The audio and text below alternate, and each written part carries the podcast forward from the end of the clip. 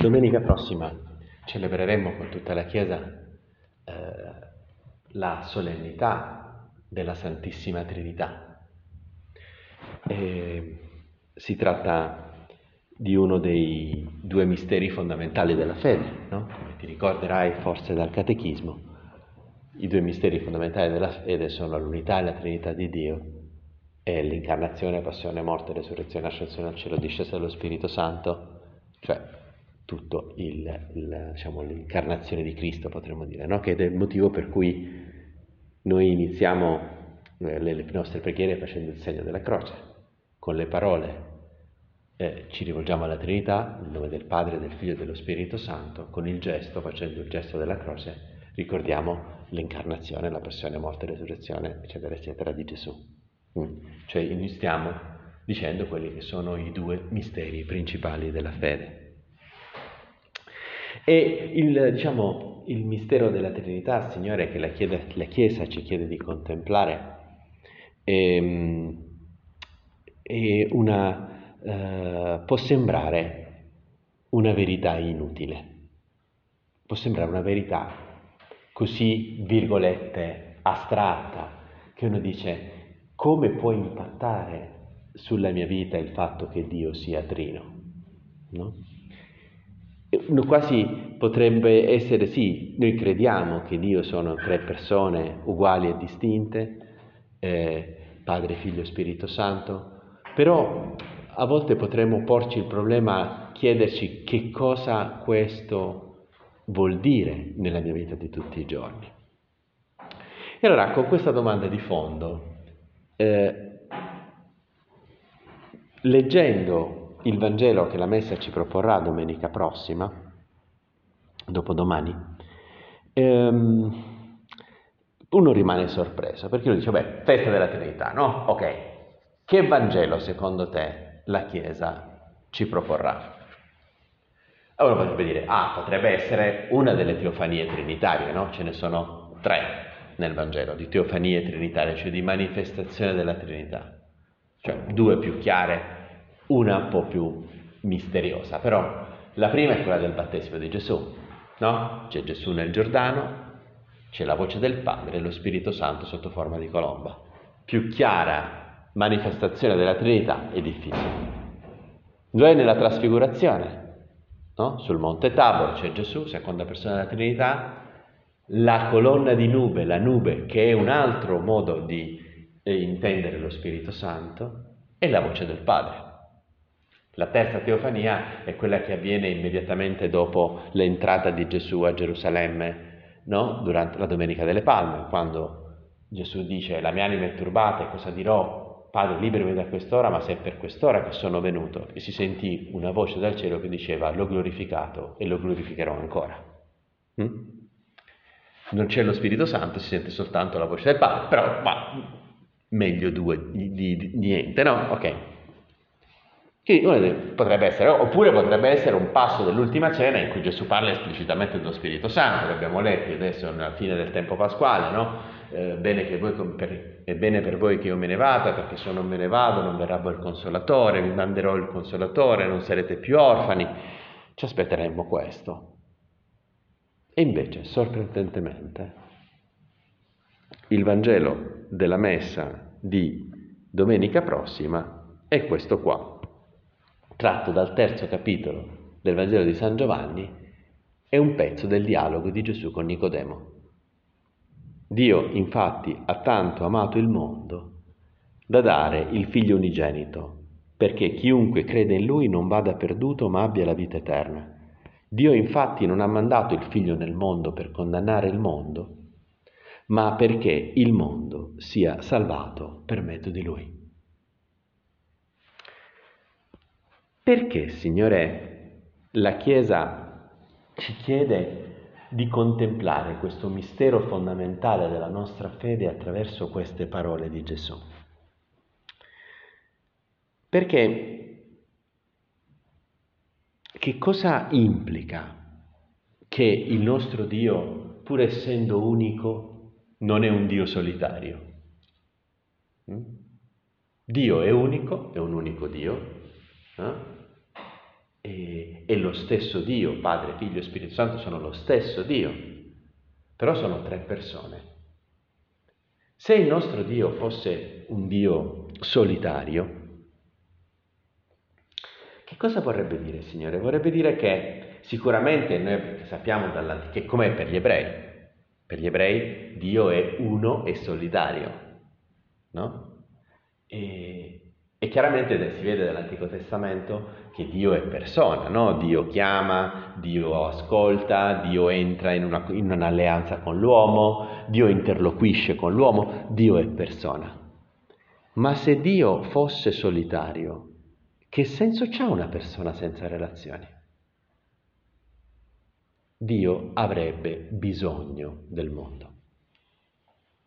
Se Dio fosse uno e solitario, è che dire, una persona senza relazioni come può essere perfetta? No? Una persona solitaria, una pietra può essere perfetta senza relazioni, perché tanto la relazionalità non è qualcosa che entra nel, nel suo, nella sua natura in maniera sostanziale. Ma per una persona, non avere nessuno con cui relazionarsi, e, non è, è un indice di forte imperfezione che in Dio non si può dare, quindi Dio avrebbe bisogno del mondo. Se Dio fosse unico e solitario, Dio avrebbe bisogno del mondo. L'esistenza del mondo sarebbe fondamentale per la sua perfezione, cioè qualcheduno con cui entrare in relazione. E quindi questo vorrebbe dire che il fatto che noi esistiamo, esistiamo per un bisogno di Dio.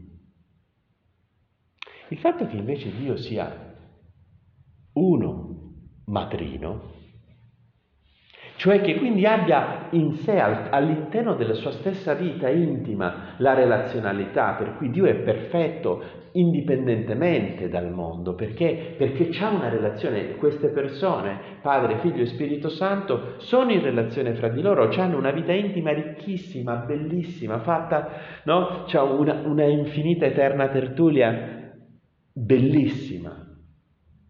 Dio non ha bisogno del mondo,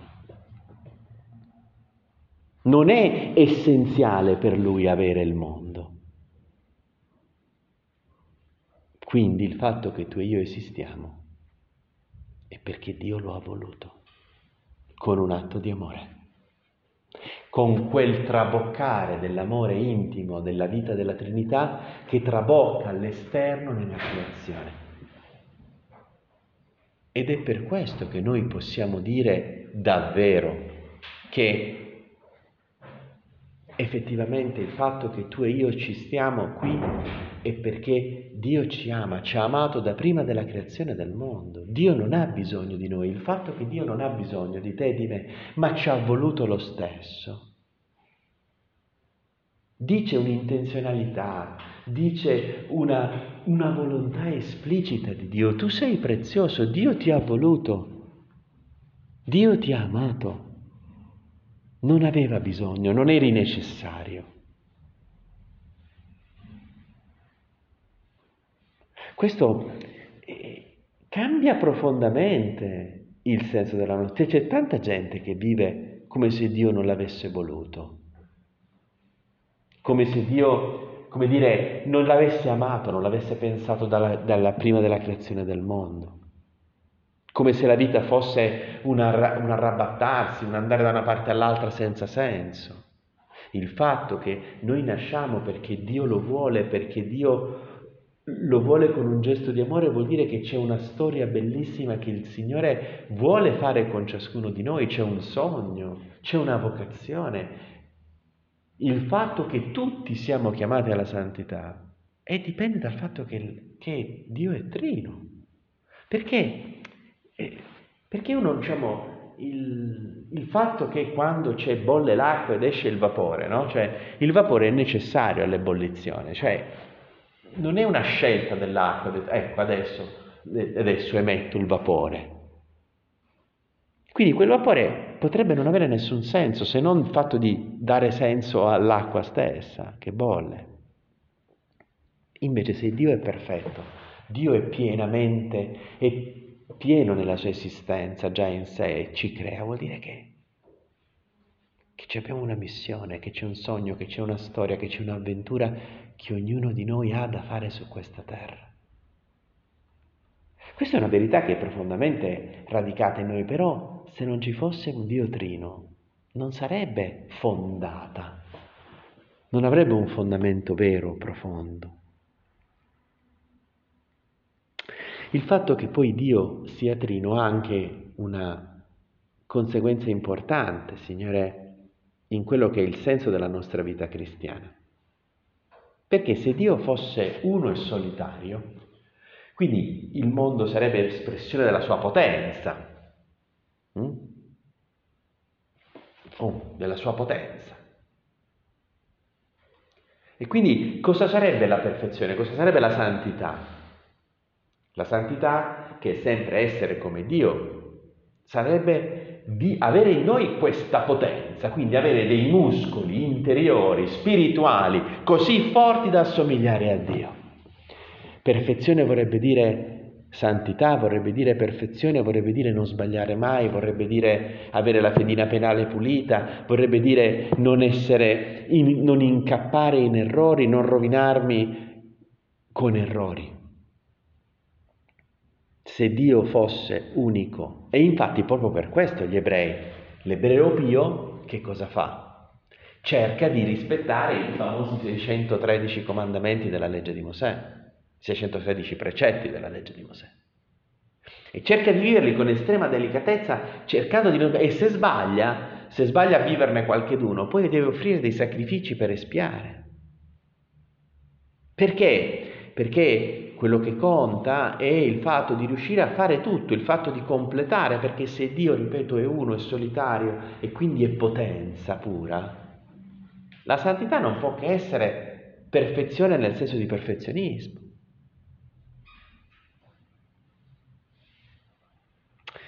E invece, se Dio è trino, che cos'è la perfezione? C'è un punto nel Vangelo di San Matteo, proprio in quella, nel lungo discorso della montagna che fa Gesù e che San Matteo riporta, in cui c'è un'esortazione di Gesù.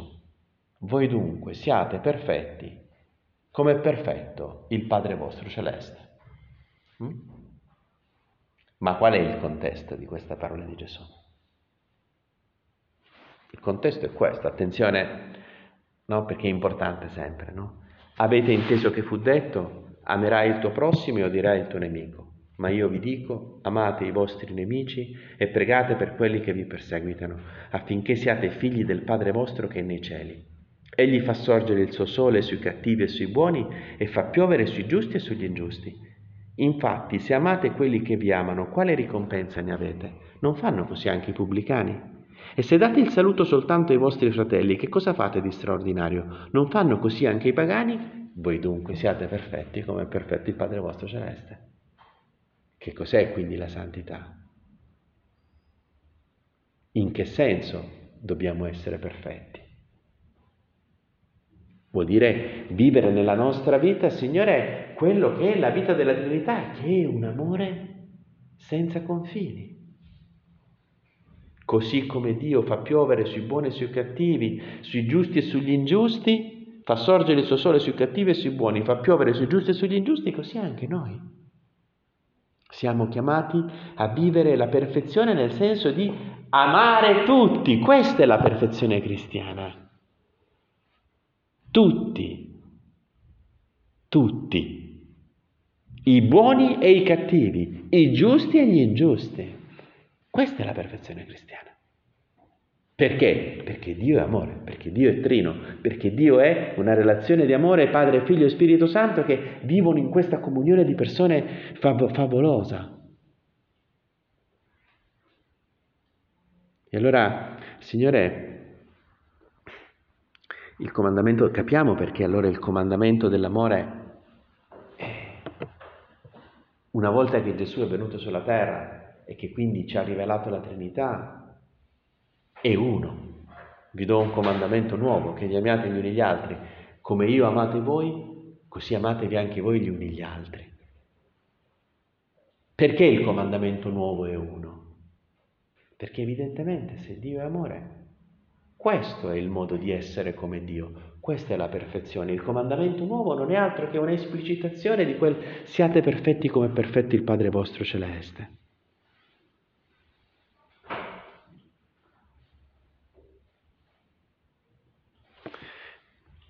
La perfezione diventa quindi non assenza di difetti, ma pienezza dell'amore, pienezza del prendersi cura,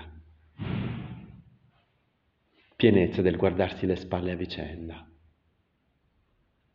pienezza del custodirsi l'un l'altro, tutti, buoni e cattivi, giusti e ingiusti, cristiani e non cristiani, tutti c'è, c'è un film che una volta che, eh, che a me piace molto perché anche se è un film durissimo, una volta feci l'errore di parlare di questo film in una meditazione in un centro femminile dove sono alcune varie persone abbastanza anziane. Allora, incoraggiate dalle mie parole, decisero di vedere questo film, che è un film durissimo, dicendo Armando, ma che film! Che è We Were Soldiers, non so se tu l'hai visto, un film con Mel Gibson, che parla prima, del primo plotone motorizzato, cioè che veniva portato sul, con gli elicotteri sul, sui campi di battaglia durante il Vietnam. No? Ed è un film molto bello perché si vede come questo, uh, il capo di questo plotone addestra i suoi uomini. Mm? Addestra i suoi uomini. No? E allora gli dice, c'è una, una, una scena che è molto bella perché si vede loro che stanno, si stanno esercitando, stanno correndo, stanno facendo, eh, appunto si stanno allenando e passano vicino ad una postazione radio a, da cui arrivano i rumori del fronte mm?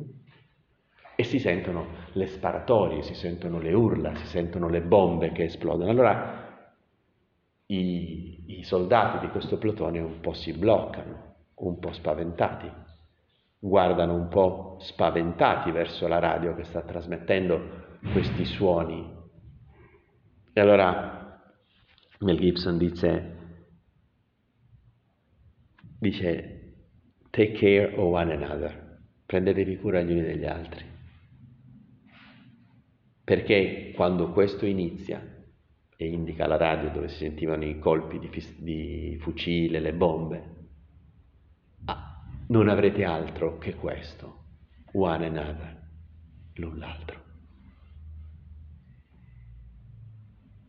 E tutti siamo, Signore, in mezzo a questa battaglia della vita fatta di, di tante cose, fatta di tante gioie, grazie al cielo, ma fatta anche di momenti difficili. Quando le bombe esplodono, quando ci cadono vicini, quando ci sparano addosso, noi dobbiamo poter saper sapere di poter contare sui nostri fratelli nella fede. Che qualcuno si prenderà cura di noi, perché, spiegava Mel Gibson sul campo di battaglia, siete voi la sua famiglia. Non ha famiglia, la sua famiglia è lontana, è lontana dal campo di battaglia. E sul campo di battaglia sei tu la sua famiglia. E questo e questo vale per ogni uomo, per ogni donna. Nel campo di battaglia della nostra esistenza sei tu la sua famiglia. Lui non, non ci avrete altro che one another, l'un l'altro, each other, si dice, take care of each other. Because when this starts, this is all what you will have, each other. E questo, Signore, è, è il senso profondo della perfezione cristiana che ci viene proprio perché Dio è trino, perché Dio è comunione di persone. E allora è evidente che quello che il Signore vuole che si realizzi tra di noi è la stessa comunione di persone che c'è tra Padre, Figlio e Spirito Santo, come il Padre ha amato me, anch'io ho amato voi e amatevi gli uni gli altri come io ho amato voi e quindi come il Padre ha amato me. E entrare nella vita della Trinità, coprirsi le spalle. No, adesso siamo più o meno tutti in sessione d'esame, no? E quanto è importante che ognuno qui in residenza si senta le spalle coperte dagli altri, Cosa vuol dire? Che devi, fare, devi studiare tu i suoi esami e non devi fare i tuoi? No. Ma quando stai in sala di studio, tu hai, preghi per gli altri che stanno in sala di studio. Offri le ore di studio che fai in sala di studio per gli altri che stanno lì in quel momento e anche per quelli che non ci stanno, per quelli che sai che faranno quell'esame. Take care of each other.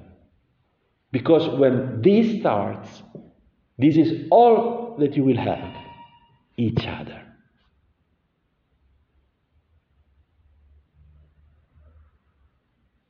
Bello, Signore, sentire l'urgenza della comunione di persone. E questa è la nuova legge che viene stampata nei nostri cuori, no? Quello che dice il profeta Geremia, eh, e, in questa prospettiva lo capiamo molto di più, no? Cioè, Ecco, verranno giorni, oracolo del Signore, nei quali con la casa di Israele e con la casa di Giuda concluderò un'alleanza nuova.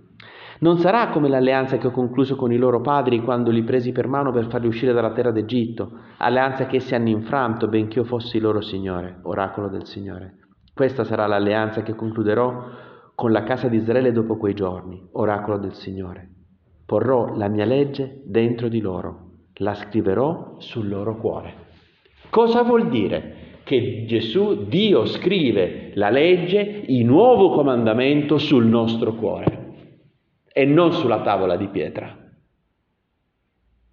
E che l'alleanza si gioca sulla nostra capacità di amare, che la perfezione è capacità di amare, che non è un rispettare dei codici che sono scritti su una pietra fuori di me, ma è dove sta il mio cuore, è lì dove io mi gioco la mia somiglianza con Dio, la mia perfezione, la mia santità.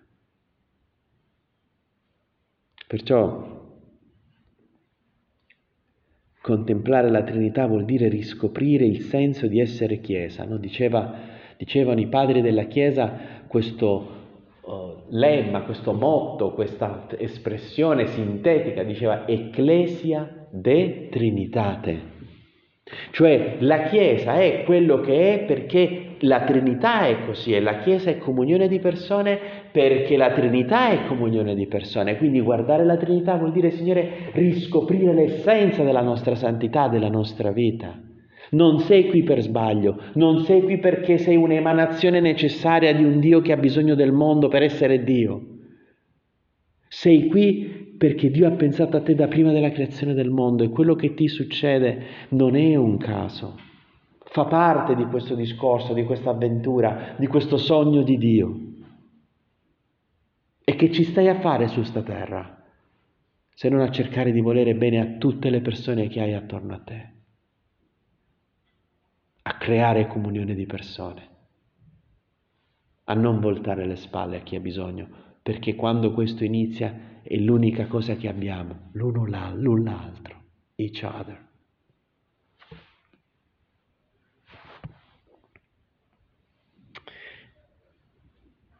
Per questo motivo il Signore guarda il cuore. No? Mi veniva in mente che secondo me uno, una delle immagini del Vangelo, delle scene del Vangelo, che in un certo senso rivela di più le conseguenze del Dio Trino, e sono proprio quelle, questa scena qua che a me piace tantissimo, no? cioè seduto di fronte al tesoro, Gesù osservava come la folla vi gettava monete. Tanti ricchi ne gettavano molte. Ma venuta una vedova povera, vi gettò due monetine che fanno un soldo, 0,75 euro. Questo è un soldo, neanche un euro. Allora chiamati a sé i suoi discepoli disse loro, in verità io vi dico, questa vedova così povera ha gettato nel tesoro più di tutti gli altri. Tutti infatti hanno gettato parte del loro superfluo, lei invece nella sua miseria vi ha, vi ha gettato tutto quello che aveva, tutto quanto aveva per vivere. È il cuore che Gesù guarda. Questa donna ha donato, ha donato tutto quello che aveva, tutto quello che poteva.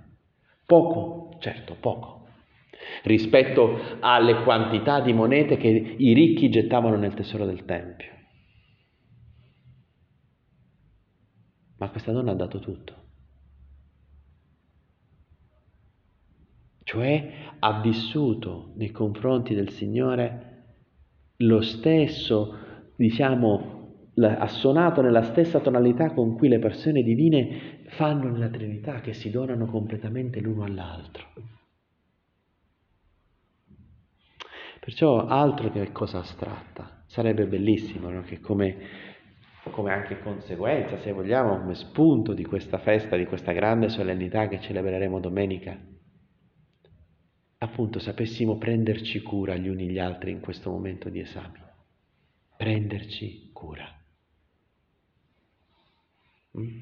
Fare come Dio che fa piovere sui giusti e sugli giusti, sui buoni e sui cattivi. Allora, ecco per questo che cosa fare di fronte al mistero della Trinità se non adorare, se non lodare. Per questo motivo, immediatamente dopo la meditazione, reciteremo un'antichissima preghiera, un'antichissima preghiera, che è originaria era in greco, che si chiama trisagio, trisagio che non è un super di, disagio, no? C'è il disagio e poi c'è il trisagio, sono veramente a trisagio, vuol dire molto santo, no? No, il trisagio vuol dire tris, tre, agios, tre volte santo. Infatti, una delle invocazioni che si dice, che si ripete in questo, che è tutto trinitario, infatti si ripete nove volte, no? Non dieci, come nelle, nella decina del rosario, ma nove volte, perché nove è tre per tre. Quindi è tutto un messaggio trinitario. Infatti il dice santo, santo, santo, no? si ripete tre volte, quindi è una lode, è una pura lode di fronte a questo mistero che, che è bello avere un Dio così. È proprio bello avere un Dio così.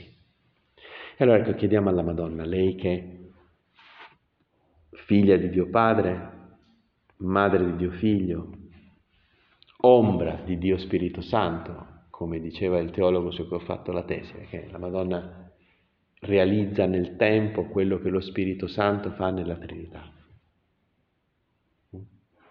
Nessuna, nessuna, creatura, neanche gli angeli, hanno avuto una relazione così profonda con ciascuna delle persone della Trinità come Maria.